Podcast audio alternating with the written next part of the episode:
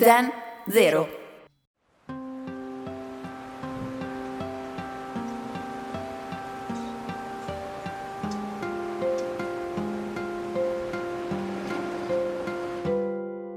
Il mio amico Marco è fissato con due cose.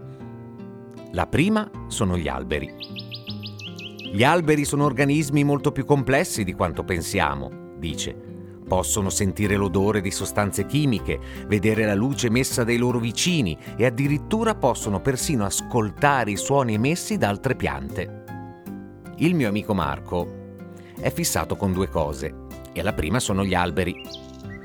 Dice, c'è un'ipotesi che si scambi in una vibrazione sonora molto semplice, perché i suoni si propagano molto bene attraverso numerosi mezzi.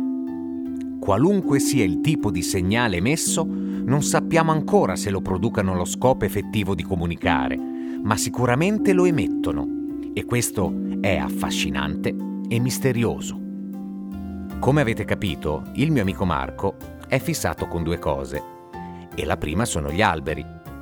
La seconda cosa è, è quella roba lì, sì, quello che pensate voi.